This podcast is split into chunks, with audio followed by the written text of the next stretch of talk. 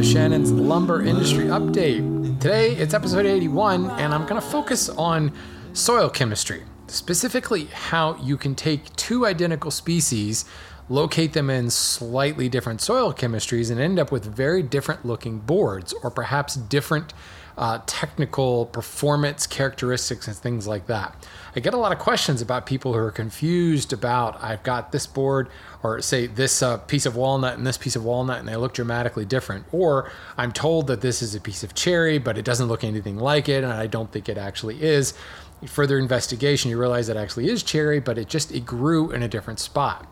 And it's one of those things that I think is kind of fascinating about just trees. I mean, plants in general, anything that grows in the ground, and how you can get regional or even hyper local variations based upon stuff like soil chemistry or possibly even external factors like weather or natural disasters that act upon the soil chemistry or the living tree or plant to create a different lumber product. Anyway, that's the main focus of the show today. Um, I do want to say thank you to all the patrons who continue to support the show. It's always a great help. You can sponsor the show over at patreon.com slash lumber update greatly, greatly appreciated. And more importantly, I want to thank everybody who continues to send in questions. The inbox is certainly filling up. I always can use more questions. I love them because it's fun to kind of go through and pick and choose to form shows like this that have a theme centered around those questions. So go to lumberupdate.com. There's a contact form you can fill out there to send a question or just send an email to lumberupdate at gmail.com. And there's a lot of folks who look me up on Instagram at lumberupdate as well and send me direct messages that way. So again, keep sending those questions. And as always, thanks to those who sponsor the show. A little bit of industry news that I found interesting this week. The world's largest 3D printer. It's located at the University of Maine up in Orono, Maine. And right now, they're using it to print houses in wood. It's that big. they're, they're essentially making modular homes, but they're they're printing them using wood flour. Um, very very cool. This is kind of the the next I guess stage in 3D printing when you can start to print something quite so large that it either is a structure itself or possibly could be the components like a wall for a house um, you think about what that would do to the construction industry but more importantly how it seems that printing wood i've talked about this in the show before as being new and cutting edge it seems like the idea of printing wood is actually becoming somewhat commonplace using wood flour to print in wood is now old hat enough that they're scaling it up to print whole houses Future is now, folks. Very, very cool. I'll include a link to that that article as well because there's a couple pictures of this printer that's worth checking out. I was recently in Maine and um, I wasn't able to get up to Orono, and I doubt they would have let me in to look at it anyway. But I was sorely tempted just to drive up there and see if somebody would let me in and look at it. Just sounds really, really cool. Uh, also, thanks to the hundreds of people who sent me emails letting me know that uh, uh, season two of Big Timber is now out on Netflix. Um, because Netflix also sent me an email since I watched the first season saying Big Timber 2 is there. I've only watched the first uh, episode so far. Seems par for the course. They're up to crazy stuff.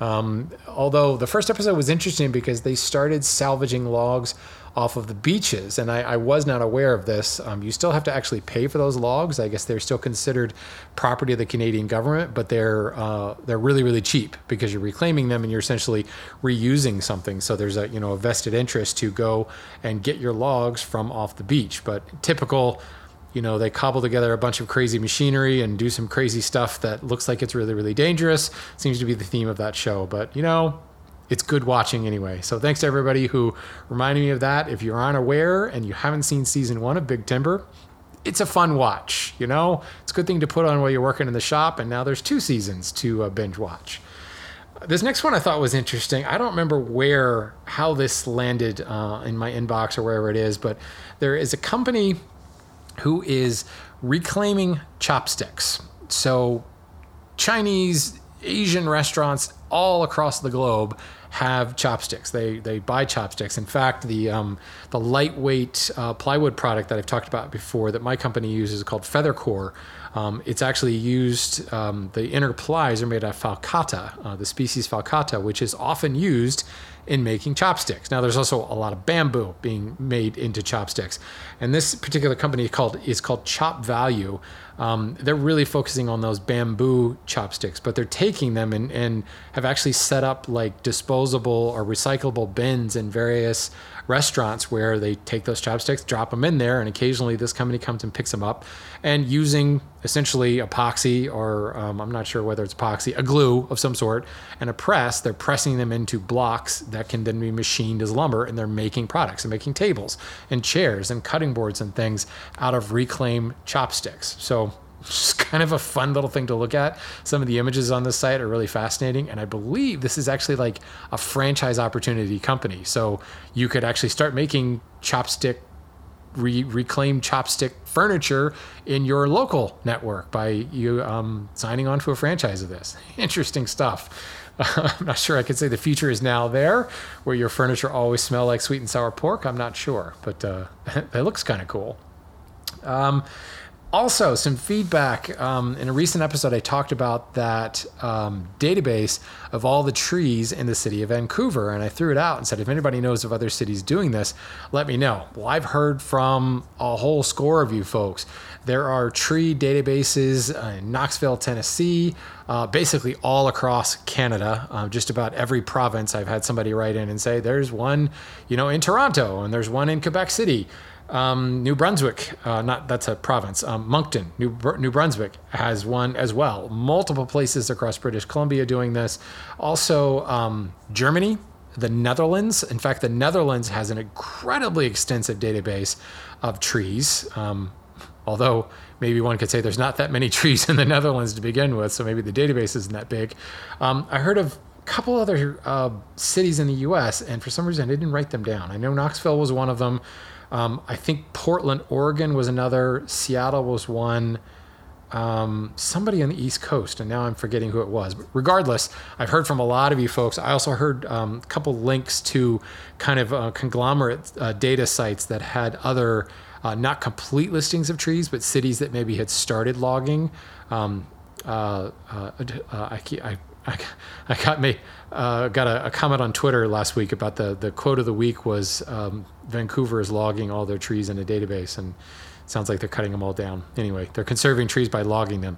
Anyway, uh, how how else can I put that? They are they're logging them, logging them in a database. They're chronicling them, documenting them in a database. So it seems like there are other tr- other companies companies, geez, countries across the United States that have started on this journey of trying to get all of their trees represented in a database.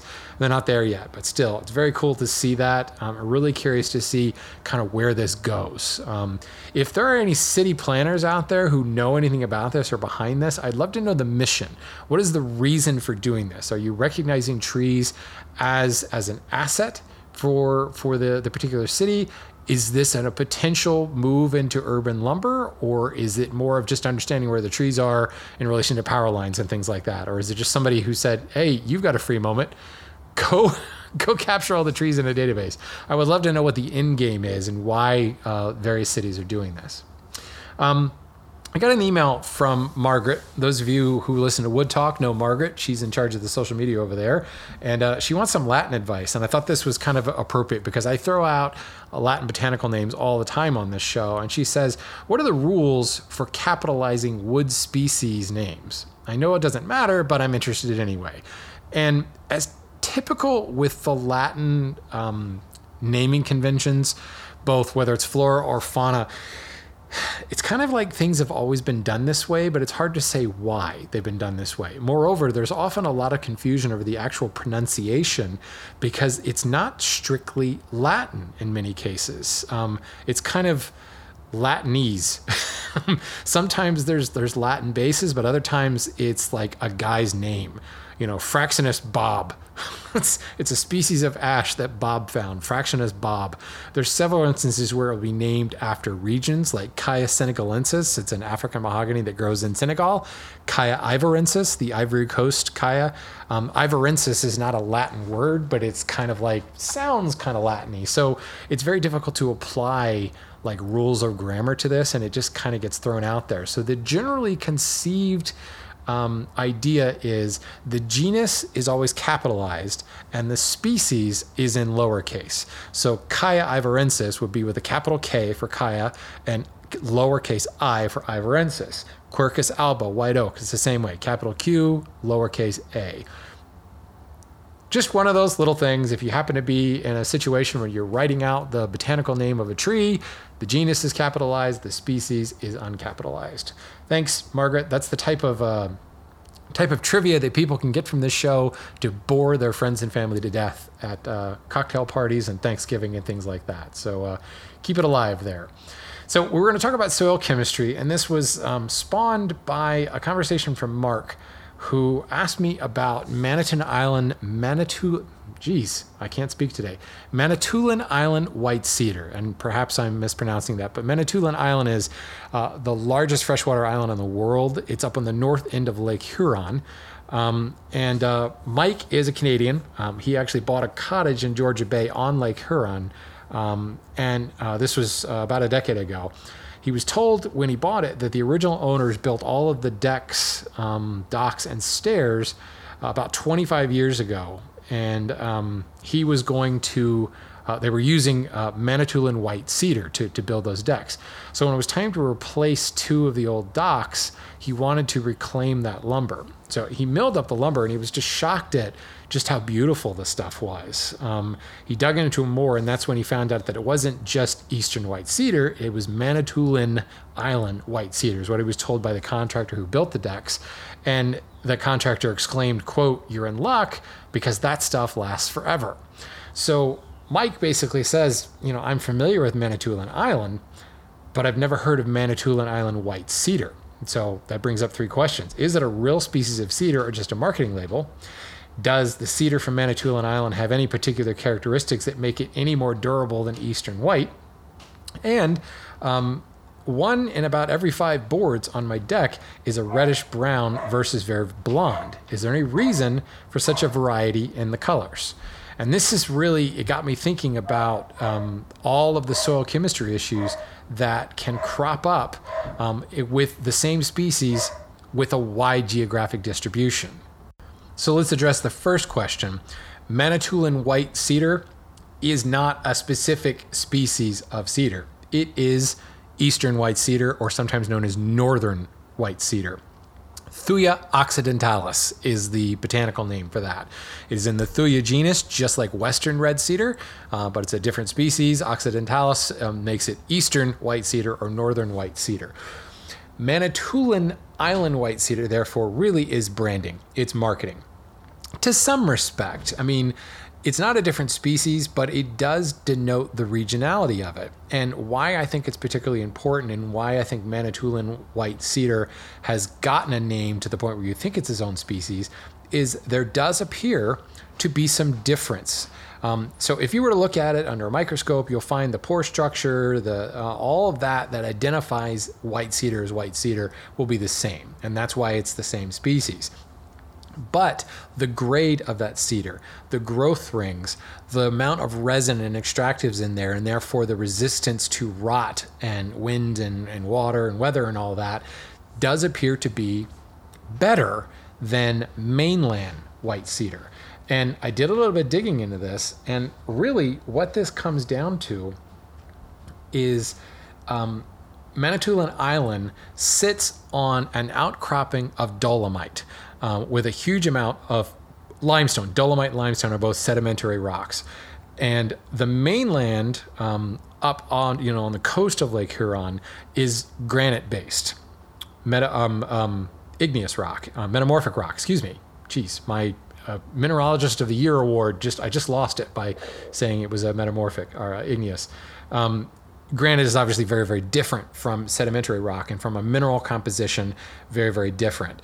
Sedimentary rocks tend to be better for the growth of trees because of the minerals and things found in it, and limestone in particular, uh, you may have heard of um, gardeners that sprinkle lime and limestone around their garden beds in order to equalize out too acidic soil. If your plants aren't growing well because the, the pH is too low, you can raise that pH, make it more basic, or at least reduce the acidity of it by sprinkling limestone or lime dust over top of it.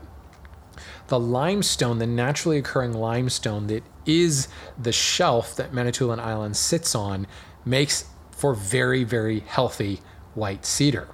Um, in particular, it kind of infuses the white cedar with more of the resins that make cedar cedar, that make cedar good at its rot resistance.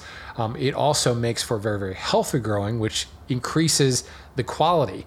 Um, increases the grade. There's much less knots. Knots are weakness in the wood. Knots are places that trap water. Knots are places that allow fungus to get hold, allow bugs to get in, things like that um, through through the, the bark you have a very fine grain, even grain tree that grows stronger is therefore going to be more durable to the elements. So it's not that there's anything really different in the technical properties of the wood, it's the grade. A higher grade clear lumber is going to be more durable because it is those defects that are like chinks in the armor, if you will. So because of the soil chemistry and the amount of lime in the soil and the overall pH of the soil due to that geologic formation underneath the island, Manitoulin Island ends up being more durable than mainland white cedar. Now, is it really measurable? Is it that big of a difference? Did you, you know, turn your nose up at, at Atlantic white cedar just in favor of Manitoulin Island white cedar? No, you absolutely shouldn't because it's an island. Yes, it's a huge island, but obviously there's going to be limited resources there. We can't we can't do that. There's going to be a lot more white cedar on the mainland than there is in Manitoulin Island. But in particular, that does make for um, particularly good species. So in this case, where he's reclaiming it, good on you, what a find. The color difference is also going to be due to that different soil chemistry. And you'll find, in general, white cedar is called white cedar because it is more of a blonde color the variety that you're seeing, the reddish brown boards versus the blonde, can be hyper, hyper local soil chemistry issues, where perhaps there was a particular runoff that ran through a pocket of, say, iron. And the drainage to that particular tree, when the water drained down to it, it went through that iron pocket or some um, um, other mineral pocket that increased the amount of minerals in the water being sucked up into that particular tree which then changed the color, increased the number of extractives, possibly raised the tannin level in that particular tree because of what was drained down to it. Now, the tree right next to it maybe was catching drainage from a different rivulet that didn't pass, through um, for the sake of this conversation, that little iron ore pocket. So it doesn't have that high amount of, of ferrous heavy metals that's being sucked up into the tree, and it's not causing the raise in tannins, it's not causing that reddish color. Um, I could be totally making this up. There's a lot of other things that cause more of a reddish color, but iron is, is the most obvious one that causes um, higher tannin levels. So just based on where that tree was located and where it drew its its where it draws its sustenance from and kind of what's upstream or up drainage from there could cause a change in that color. And that's like the really cool fascinating part. And what really creates so much variation in organic nature to trees. If you look at any particular species spread across a wider area, like a deck or a hardwood floor, you're going to see all kinds of variation from one board to the other. And sometimes it's so um, stark, you think, is that a different species there? But it's all the same species. It's just, you know, rule of you know just statistics. You know if you put a, a, thousand planks down on the ground of the same species you're going to have variation in them. Sometimes you're going to have dramatic variation. Um, uh, tropical species uh, cumaru uh, is used for decking a lot and there are actually um, people that will sell yellow and red cumaru it's the exact same species but some areas it grows redder than others. Some areas it grows more yellow than others. Some areas it grows kind of green in color and it's such a stark difference that a lot of importers will actually separate it out and sell it as yellow cumaru and red cumaru. There's no difference in species, it's the same one. It just has to do with the soil chemistry in that particular area, which I just find to be so cool. So I wanted to look at a couple of other examples where this shows up and kind of walk you through explaining why it's the case. So let's start really broad a little bit closer to home for me, the Ohio River Valley is known for its hardwoods. It's the place to go for cherry. It's got fantastic walnut. It's got great maple. It's got great red and white oaks. Um, oftentimes, um, it, it, it's there are regionalities again based on where you are in the Ohio River Valley. The Ohio River Valley is a really really large area, but ultimately, it's it's a it's a glacial path that carved out the Ohio River Valley, which left behind all kinds of uh, sediment. Over time, that sediment hardens into strata, forming sedimentary rock.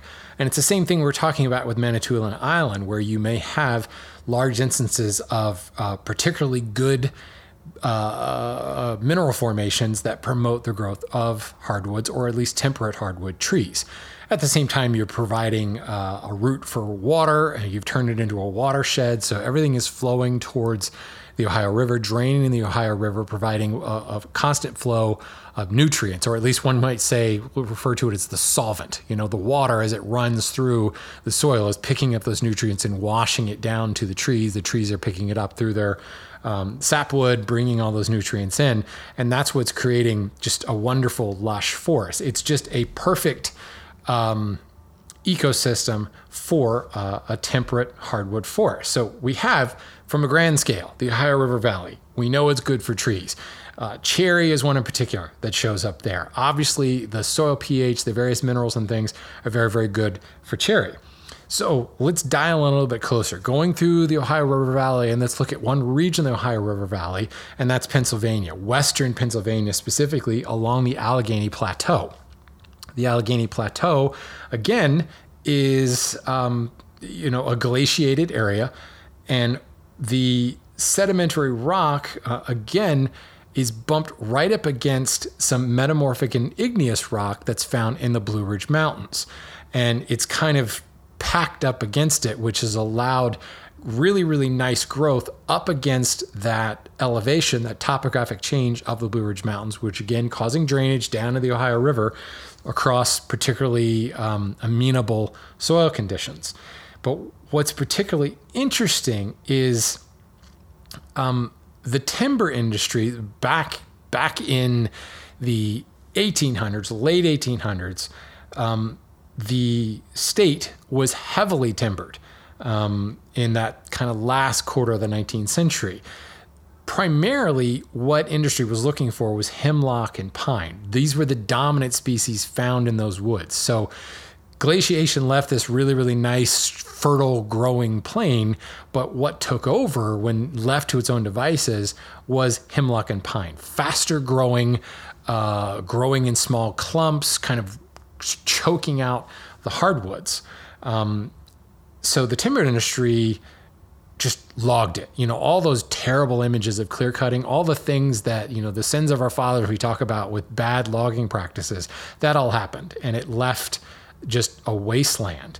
Well, that caused all those northern woodlands on the Allegheny Plateau, northern Pennsylvania woodlands, they were basically devastated. So really no trees of any commercial value left standing. So then there was floods, fires, mudslides. Um, you ever uh, look at the Johnstown flood? So much of that was caused by logging from the steel industries, leaving just this just you know floodplain. Um, so nobody kind of did anything that land. It was just considered wasted. So nature took over and because there weren't all of these softwoods competing and choking out the slower growing, uh, shade intolerant hardwoods, the uh, hardwoods began to be able to prosper. They didn't have that competition. Cherry, particularly, is a very opportunistic species. Now, it is shade intolerant, but it's got a fantastic seed distribution system. Birds primarily, um, they take the cherry, nice, sweet, yummy cherry, chew the cherry, spit out the pit, and you know they they seed naturally. So cherry trees, the cherry species, found kind of perfect conditions in the Allegheny Plateau. All the soil had been disturbed from all that logging, and there was suddenly no competition.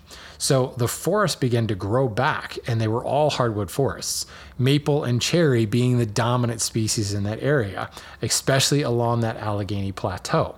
So here again, the sedimentary rock left by glaciation is particularly nice. The pH and the various minerals and things feed the cherry tree um, quite nicely, as well as the maple tree. And there's no coincidence there that both of those trees produce sweet extractives, whether it's the cherry fruit or maple syrup from the maple tree. There's something about that soil from a mineralogical perspective that these sweeter trees absolutely love. So as you really dial down from Ohio River Valley into you know, think of cherry, and if you were to Google like cherry hardwood or cherry lumber, a lot of times Pennsylvania will be the primary adjective attached to it. The finest cherry is considered Pennsylvania cherry, and that's coming out of this Allegheny Plateau region in western Pennsylvania. Lumber yards like um, Irion Lumber, Horizon Lumber, that specialize in really, really wide, beautiful, clear cherry boards, it's because it's coming out of that area. And if you go over into eastern PA or up into New York, you'll see cherry is widespread everywhere. Cherries in Virginia, cherries in Maryland, but it's not the same. The cherries look kind of stunted. They look kind of twisted. The the lumber coming from those regions has a lot more defects, more knots, and a lot more gum pockets and, and such in them. Whereas the cherry coming out of the Allegheny Plateau is tall and wide and straight grained with zero defects, just absolutely the the perfect specimen of cherry. And therefore, Pennsylvania cherry is kind of known as the creme de la creme and that's because of soil chemistry and it is actually from a you know from a global perspective it's a very very small region that's doing that. It's even a smaller region within a larger floodplain of not floodplain drainage plain. Would we call it an estuary? No i guess we don't we just call it a river river valley um, of the ohio river valley which i find again very very fascinating. Um, another example would be walnuts um, walnut trees, again, widespread um, when they're able to grow in forests. Again, it's it's a tree that that doesn't compete real well, but when it grabs hold and it grows in various forests, a lot of times it can compete um, because of the just the toxicity. You hear about how walnut shavings, you don't want to put them in a horse barn because it can actually poison the horse. You know, there are lots of humans who are allergic to walnuts, and for that matter, nuts in general. Um, the oils and things that come from nut trees like that can often have quite a few toxins in them. Well, walnut is able to take up minerals from the soil that contribute to that toxicity that the walnut tree loves that other trees don't do real well with. So they their competition method instead of trying to compete in the more fertile soil that the maples and the cherries like, they thrive in a soil that the maples and the cherries don't like. All do and that's what, you know, creates those extractives, that level of toxicity that's found in walnut or sometimes in pecan and and in some well, pecan variants of hickory. Um, it's those toxicities that they like. I shouldn't necessarily call them toxicities. We'll just call them those particular minerals that the other trees don't like. These trees have adapted and found they thrive on them. And the, I think what's interesting is look in nature at like poisonous animals, like tree frogs. You know, the ones that are really, really scary poisonous are like bright, vibrant colors you know, a jalapeno pepper is um, it's really really bright green or sometimes fiery red. You know, that means hot, that means spicy, or that means poisonous. A lot of times nature has a really keen way of saying the stuff that's toxic, the stuff that's that's spicy, the stuff that can can hurt you tends to have really vibrant colors. Look at walnut when it's unsteamed. It is red and purple and green, like like a bilious green color um, all over the place, which again indicates some of that toxicity that makes walnut harmful to animals like horses. That's that's what walnut thrives on, and it's all about that soil chemistry, which is also why most commercial walnut is steam because the color is all over the place. Air dried walnut it is crazy from one board to another. And the the part I mentioned before about the Manitoulin uh, Island white cedar, where uh, a couple of boards were red and the rest were blonde, this is really evident in walnut. I think walnut really um, is more of a blank slate. It can take up those extra minerals and it will really take on the character of that extra mineral. So you'll find walnut that's as red as mahogany because, again, the drainage went through um, a, a ferrous deposit and it it stained that walnut red. And if you were to actually do some testing on that particular reddish walnut, you'll find a higher tannic content in that wood than something else. Uh, more cream and gray colors and kind of green colors will be um, indicative of other of other minerals found in the particular soil. And the walnut really takes to these and kind of alters itself based around that. Walnut again, it, it just um, it's more of a chameleon, I guess. And you can really tell a lot by the soil chemistry and the pH based upon the walnut you see, assuming it's unsteamed walnut. The steaming obviously is kind of leaching those minerals out, blending those colors together, and, and it doesn't end up looking like that at all, and it won't tell you anything about the soil chemistry. But another particular interesting um, example. Let's go. Let's go abroad and look at some exotics here. Um, mahogany, genuine mahogany, Swietenia macrophylla. Swietenia macrophylla grows all across Brazil. It grows across Central America, a lot of South America. Um, it recently has been growing commercially in Fiji. The British, when they still had Fiji, um, as you know, before Fiji became independent, the British started planting genuine mahogany, Swietenia macrophylla, uh, almost 70 years ago now building plantations, recognizing the value, the cash crop that mahogany was on the Fiji Islands. They discovered that the climate, the soil conditions were very much the same. And soil testing shows that where the really good genuine mahogany grows in South and Central America, the soil chemistry in Fiji is, is almost identical. So it was a great place to create a plantation of genuine mahogany. And today, there is a large amount of genuine mahogany that is coming from Fiji. Now, remember, genuine mahogany is still CITES Appendix 2 listed, so large amount is a relative term. The global export is still quite low, but one of the places that it's being exported from, despite it being a plantation, is Fiji. But there are external factors, even though the soil chemistry may be similar, it is not identical. And you will be able to tell the difference between a Fiji mahogany and, say, a Brazilian mahogany. Um, you will find the colors are a little bit different. You'll also find that Fiji mahogany has a lot more pin knots. Now, some of that can be the fact that it's grown in a plantation. It's gonna have more sunlight. It's gonna the tree's gonna want to branch out more readily.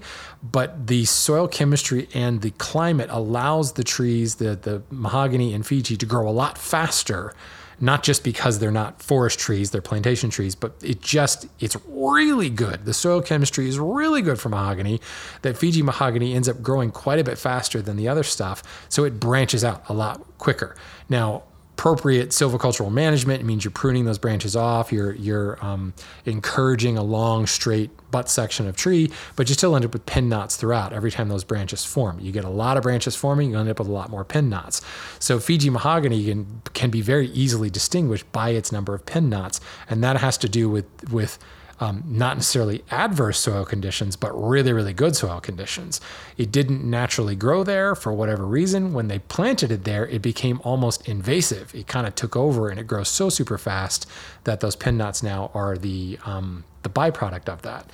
Looking just within the kind of quote natural range of genuine mahogany, we look at Central American mahogany, uh, specifically, let's look at Guatemalan mahogany and compare that to Brazilian mahogany you'll find that the Guatemalan is going to be much lighter, pinker in color, lower density, and a lot more kind of rowy grain to it. Look at Brazilian mahogany, and let's let's try to compare apples to apples. Look at Southern Brazilian mahogany, which is going to be similar climate. Um, northern Brazil being a little bit more mountainous, slower growth. Southern Brazil, a little bit more similar to the growing conditions and climate that you would find in Guatemala. But the southern Brazilian mahogany is going to be a deeper red uh, it's going to have a slightly higher density to it.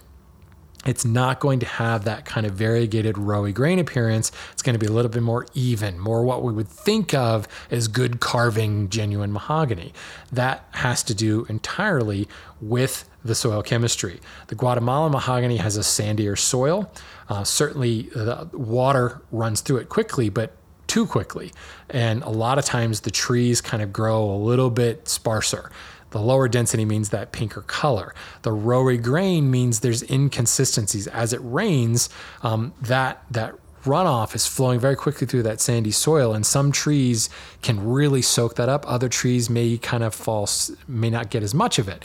Um, the really, really fast, heavy rains, the water may flow through that soil really, really quickly and end up kind of starving the trees, almost creating like a vacuum effect. The water's flowing through the sand so quickly that it's actually kind of sucking water out of the tree as that current goes by Then, in times when it slows down, you may take up more grain. So, you're getting patches of lower density, pinker grain um, and higher density, heavier grain. And it's kind of intertwined together. And that's what gets that, that rowy look.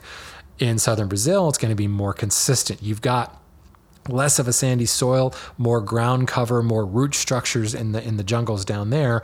So it kind of evens out the flow and the distribution of water, creating a more even grained, frankly, more desirable mahogany. And to this day, you can buy Guatemalan mahogany, you can buy Brazilian mahogany. Generally, the Brazilian mahogany is of a higher grade.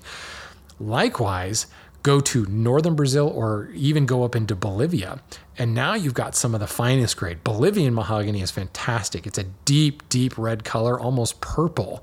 Um, really, really fine grain, like zero defects throughout the wood much um, higher density and even harder in wood, but also a more homogeneous structure. The stuff carves beautifully because it is so homogeneous. It's so predictable under a carving gouge. And that's because Bolivia is a much more mountainous region. You've got slower growing, you have um, higher rainfall. Um, so you have kind of a continuous supply of nutrients, plus those mountainous regions have a lot more stone, a lot more mineral content. That's what the water's running over them, providing rich mineral runoff to those trees. But because it's mountainous, because it's a little bit cooler, because you've got a little bit more climate seasonal changes, that tree is going to grow a little bit slower. But because it is still rainforest land, you're not really getting the early and late growth rings that you find in temperate regions. You're just getting kind of consistent, slower growth making that deep, dark red mahogany with really, really fine grain. Bolivian mahogany, in my opinion, is the finest of the, the modern day genuine mahogany. Just unfortunate that Bolivia, the government of Bolivia, kind of thumbed their nose at CITES, and now all Bolivian mahogany is illegal. So if you get it, it's probably been in the country for, oh gosh, I want to say that was 2010 that Bolivia. Don't quote me on that, but it was it was recent enough. It was in this millennia that Bolivia. Well, I mean, CITES regulation was 2008 on mahogany, so it was shortly after that that Bolivia kind of said, "Nah, we don't give a crap," and now all Bolivian mahogany is illegal. Um, we've got some uh, on the yard that was imported well before it was um, CITES listed. I've had some in my shop that I've picked up um, from various sources uh, just over the years that I've been woodworking. It is a definite different wood, and once you've worked it, um, you can kind of always tell Bolivian mahogany going forward. But just that one species throughout its geographic range, you're going to find very distinct differences. Now, this is not like African mahogany. I talk about um, how African mahogany is a conglomerate species. It's all sold under the moniker African mahogany, but there are distinct species that come from it. And that is based upon um, regionality, soil chemistry. So, in some ways, you, you can kind of say it's the same. Um, you know, the the uh, Ivory Coast African mahogany is different from the Senegal African mahogany, which is different from Congo or Republic of Congo mahogany, which is different from the DRC, the Democratic Republic of Congo. Um, they're they're they are different due to soil chemistry, but they're also the soil chemistry has produced them to be different enough that they do have different internal structures and are therefore different species. Khaya senegalensis, Khaya anthotheca, Khaya grandifolia, Khaya ivorensis, all of those are different species that grow in specific regions. So it's it's kind of the same, but but different if you if you follow what I'm saying there. The differences are drastic enough that they merit difference in species. Um, so don't don't mix those up. But genuine mahogany, I think, is a particularly interesting um, case study there. You can also look like more closer to home, um, upstate New York. I said earlier, may not be the best place for cherry, but it's fantastic for maple. Um, upstate New York and Vermont. Well, where does most of the maple syrup come from? Um, I read a statistic the other day. I'm going to get the number wrong, but it's this extremely high percentage of the world's maple syrup comes from Vermont. I want to say it's in like the 90s percent. Maple syrup comes from Vermont. The soil chemistry in Vermont is particularly conducive to not just maple trees, hard maple trees, but really um, uh, productive maple trees, high syrup producing maple trees that make a very distinct flavor of syrup. And actually, you can buy maple syrup from different regions, and those that have the palate for maple syrup, the maple syrup connoisseurs, will be able to taste the difference. Um, there are some that say they can taste the difference from, you know, Stowe, Vermont and Montpelier, Vermont. I'm making that up, but I guarantee you there's somebody out there that says they can taste the difference. Um, in some ways it's kind of like cheese. You know, you go to over to Great Britain, every town is going to have their their um, signature cheese, and that cheese is aged in you know a basement in a cave somewhere in that town, and it is the bedrock and the various minerals and the moisture that leaches through that bedrock into the cheese aging in that cave that gives that cheese its distinct color. That red Leicester cheese has a distinct color and flavor because of the soil chemistry and the minerals in the ground around Leicestershire. Sorry, maybe I'm hungry, but I went straight from maple syrup to cheese. I'm not sure what that's about, but again, you know, I know I'm a wood nerd, guys, but this is cool. This is really when you start to kind of dissect the various colors and the grain differences and the differences you're seeing in the same species of wood that you bought. You know, the kind of thing that that you know, as a as a fine furniture maker, you're going in and trying to find that perfect grain and color match. In other words, you're looking for trees with similar soil chemistry. You know, you're trying to find a tree, maybe boards that came from one tree that had that same kind of soil chemistry uptake. But you know, you're even going to find differences within the same tree. And this is when we get external factors operating against the tree that can cause like one board to be one board of cherry to be really really deep red and another board to be kind of blonder where depending on where it came out of the trunk and what may have happened. Maybe there was a flood that year. Maybe there was a hurricane that year.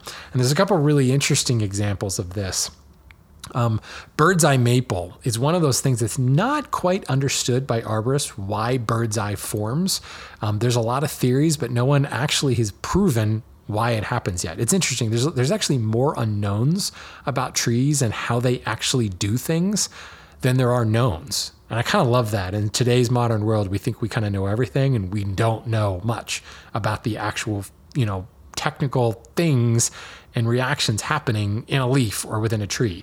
Bird's eye maple is one of those. It's kind of like, well, we're not quite sure. In others, we can't reproduce it, but we know that in the upper peninsula of Michigan, there's a lot of it. There's a lot of bird's eye maple growing. And there are several factors um, that people are, are hypothesizing around the Upper Peninsula due to the high tannin content, due to some of the mineral rich soils, and the runoff coming from the Great Lakes, and the specific. Um, cocktail, if you will, that is found in those massive practical oceans up there that is distinctly different from, say, you know, Lake Winnipesaukee or, you know, a smaller lake or something like that. Lake Superior and Lake Michigan have different um, chemistry to them. So the runoff that's coming from those Great Lakes that is unique in nature because it's the only place in the world you have those Great Lakes, the runoff through the particular unique soil chemistry that already is there due to the bedrock and, and go around like um, Munising, Michigan and the, and the UP uh, on Lake Superior and look at um, Pictured Rocks uh, landscape there and the sedimentary layers and all the crazy colors that you see in Pictured Rocks outside of Munising, you'll see what I'm talking about. There's the, all of those crazy colors colors you're seeing is mineral rich deposits um, of sedimentary rock over the years.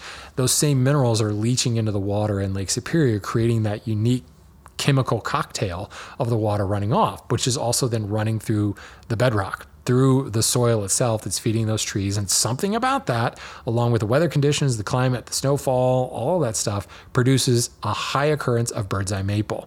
And it has to do with that external factor of the Great Lakes being right there. So we know if you're looking for bird's eye maple, contact the folks at Bell Forest up in Ishpeming, Michigan, in the UP. They got bird's eye maple. Um, in fact, if you listen to the episode, the interview I did with them, it's kind of where the whole thing started. They started milling up bird's eye maple blanks for cue manufacturers, and the rest is history. Now they're, I think, the largest online retailer of lumber out there. Um, beetle kill pine or blue stain pine. This was acted upon by a blight um, in the western United States, up in British Columbia. This beetle came along and it bored holes into the into the wood and it deposited its eggs, which kind of uh, choked off the nutrients from the tree and it caused the tree to die. At the same time, it created a fungus which caused this blue stain. That wasn't a soil chemistry thing. It was an external factor in the case, in this case, a bug that has created beetle kill pine. And now beetle kill pine can actually be a couple different species of pine, but it's from a very specific area where that beetle blight happened. Um, interesting again, external factor. Um, one thing I like to look at um, further afield is teak genuine Burmese teak coming out uh, of Myanmar has a very distinct uh, characteristic to it. It's used in the boat building industry because it's practically waterproof. Because the soil that it grows in in Myanmar is very silica rich. It's got a sandy soil, but there's it's it's not it's not like the sandy soil you might find in Africa around um, uh, uh, African mahogany or even Guatemalan mahogany. It is a sandy, sand rich, in other words, SiO2, silica dioxide rich soil, but it's also dense enough and nutrient dense enough to produce um, the teak tree. But because of all of the nutrients and the uh, adequate rainfall in Myanmar, that silica dioxide, the sand, is being sucked up into the tree and it's essentially infusing the tree with silica, which makes it like practically waterproof. And that's what makes teak the perfect boat building wood. But here's an example when man tried to act on it um, from an exterior nature and said, okay, well, you know, we've got genuine teak. We recognize it's just a superior species, but Myanmar, or at the time Burma, was a quite small country. There was some unrest, especially once they gained their independence from Britain. It became military dictatorship after military dictatorship. And even today, essentially, genuine teak, while it's not illegal and technically there are no sanctions right now, it is definitely persona non grata for the same reason that Russian lumber is persona non grata because the Myanmar government is doing bad things. So people began transplanting teak, taking Tectona grandis, again, that's the Latin botanical name of teak, planting Tectona grandis in other areas. Can we get plantations going, kind of like they did with Fiji mahogany? Well, the soil chemistry is not quite the same. And you're getting Tectona grandis growing in Africa. You're getting it growing in South America. You're getting it growing in the South Pacific. And it's kind of teak ish looking, but it ends up being a very different species. Many times it's, it's got a lot more knots in it, it's got a lot more color variation. Um, look at a lot of reclaimed teak companies, or a lot of companies out there that sell like teak shower mats and teak shower stools or outdoor furniture, and it's all grown from quote plantation or reclaimed teak. Those are grown outside of Myanmar where the soil chemistry is very different. And actually, the silica content is not even close to what it is in Myanmar.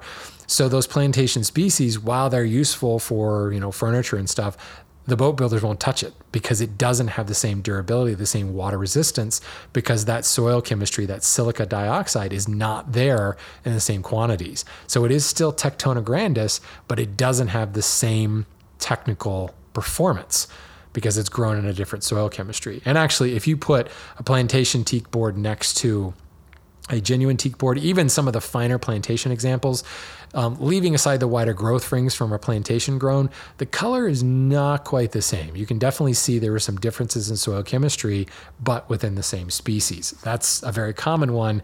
Maybe you can't call that an external factor other than plantation. You know, the external factor is man trying to plant it somewhere else.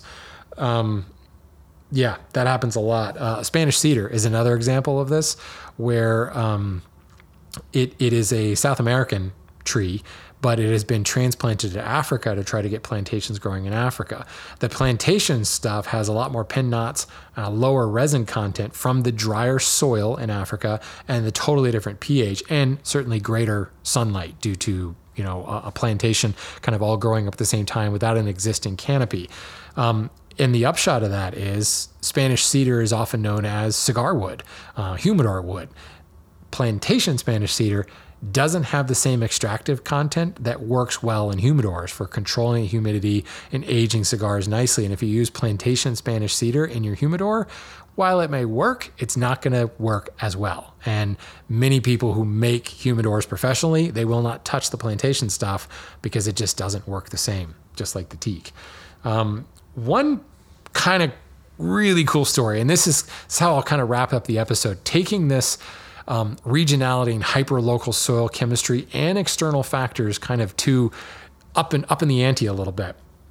There are a couple of sawmills in the Pacific Northwest that sell white oak, and the white oak essentially comes with like a warning label saying, "Warning, this will eat your blades." Um, this stuff is really, really hard. It can actually cause sparking uh, on your blades. You need to use carbide for this. Um, you need to be very cautious of the sawdust because, again, it can spark and it can ignite. The reason for that is these were um, trees that were logged from the downwind hillsides of Mount St. Helens. when Mount St. Helens erupted in, was that, 80, 81? Early 80s, I think.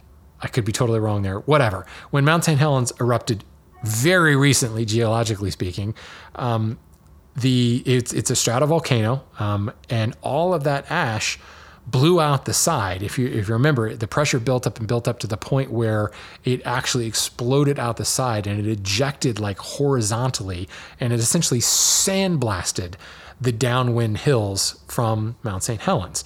Well, all of that you know, volcanic ash was filled with heavy, heavy silicic content uh, igneous rock. So, um, you know, as compared to like magnesium and olivine heavy igneous rock, like you would find in like the Hawaiian Islands, the A'a and Pahoehoe um, types of lava that you see, the deep basaltic um, based rocks that, that you find in like the Devil's Causeway up in um, Edinburgh, Scotland.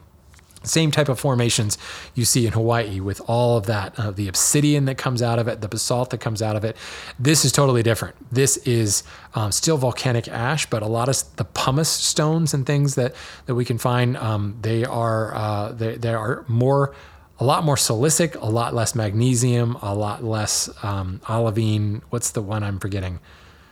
Whatever. Um, the, the elements that you find in the in the um, the seabed, in other words, especially around fault lines and subduction zones and things like that. This was a continental stratovolcano. So the minerals and things coming up from under the ground were a lot more silicic in nature. And they sandblasted all those trees and essentially infused those trees with volcanic ash. As the ash continued to fall, it fell on the soil that the tree was then pulling nutrients from the soil up through the sapwoods and into as the trees continued to grow for decades after the St. Helens eruption, they were again sandblasting themselves from the inside out, sucking up volcanic ash rich soil. And that nutrients were taken, the waste products were then transported through the medullary rays into the heartwood and infused the heartwood with even more volcanic ash. So when you run one of these white oaks across your SawStop, it's going to trigger that blade instantly because it's got that that conductive material on the inside. If you run it across your planer, the planer is going to start sparking and it's going to eat your high-speed steel blades. Heck, it will actually do some damage to carbide blades, but the carbide blades will last a lot longer. You will actually see sparks coming off the stuff as you're running across. Now, the upside to this is you have like a waterproof tree. It, water will actually beat up on these boards. It is super, super hard. Um, and basically you can put it in the ground it won't it won't rot at all. But it's a real pain in the you know what to mill. There's a perfect example of an external force acting on the trees both sandblasting them during the actual eruption but then also for decades after um, for lack of a better term, contaminating the soil, which caused the trees to continue to pull up those nutrients and for, and and like basically petrify the tree from the inside out soil chemistry is fascinating stuff. And you, and you can look at, you know, one Quercus alba to another Quercus alba, from one region to another, from one blast zone to another, and see some amazing things. So, you know, I guess it's fortunate that there's not a lot of trees where they were like testing atomic bombs out in like the deserts because um, who knows what those trees would look like and maybe if we go out to like you know the bikini atoll and things like that well those trees were all vaporized but maybe maybe we'll find some very interesting, um, we'll call them isotope variations of some trees based upon external forces acting upon them. So, next time you've got a board of cherry and a board of cherry, or a board of white oak and a board of white oak, and they're drastically different colored, or you've got one board that's got drastically different color from one side of the board to the other, it's the soil chemistry. Take that as an opportunity to learn a little bit about, ge- about geology, maybe learn a little bit about the region from which it came from. And if you really want to duplicate that color, and you can find the provenance to find out where that was actually logged, and you can go to that sawmill that logged from that region or from that concession, you can probably guarantee a much more consistent uh, color and working properties due to kind of tapping into that hyper local regionality and soil chemistry of that tree. So, that being said, folks, I have yammered on enough and geeked out enough about soil chemistry. Thanks to the folks who sent in questions along this line and allowing me to geek out about it. And uh, go buy some wood and then test its pH and find out all about its soil chemistry. See you, everybody.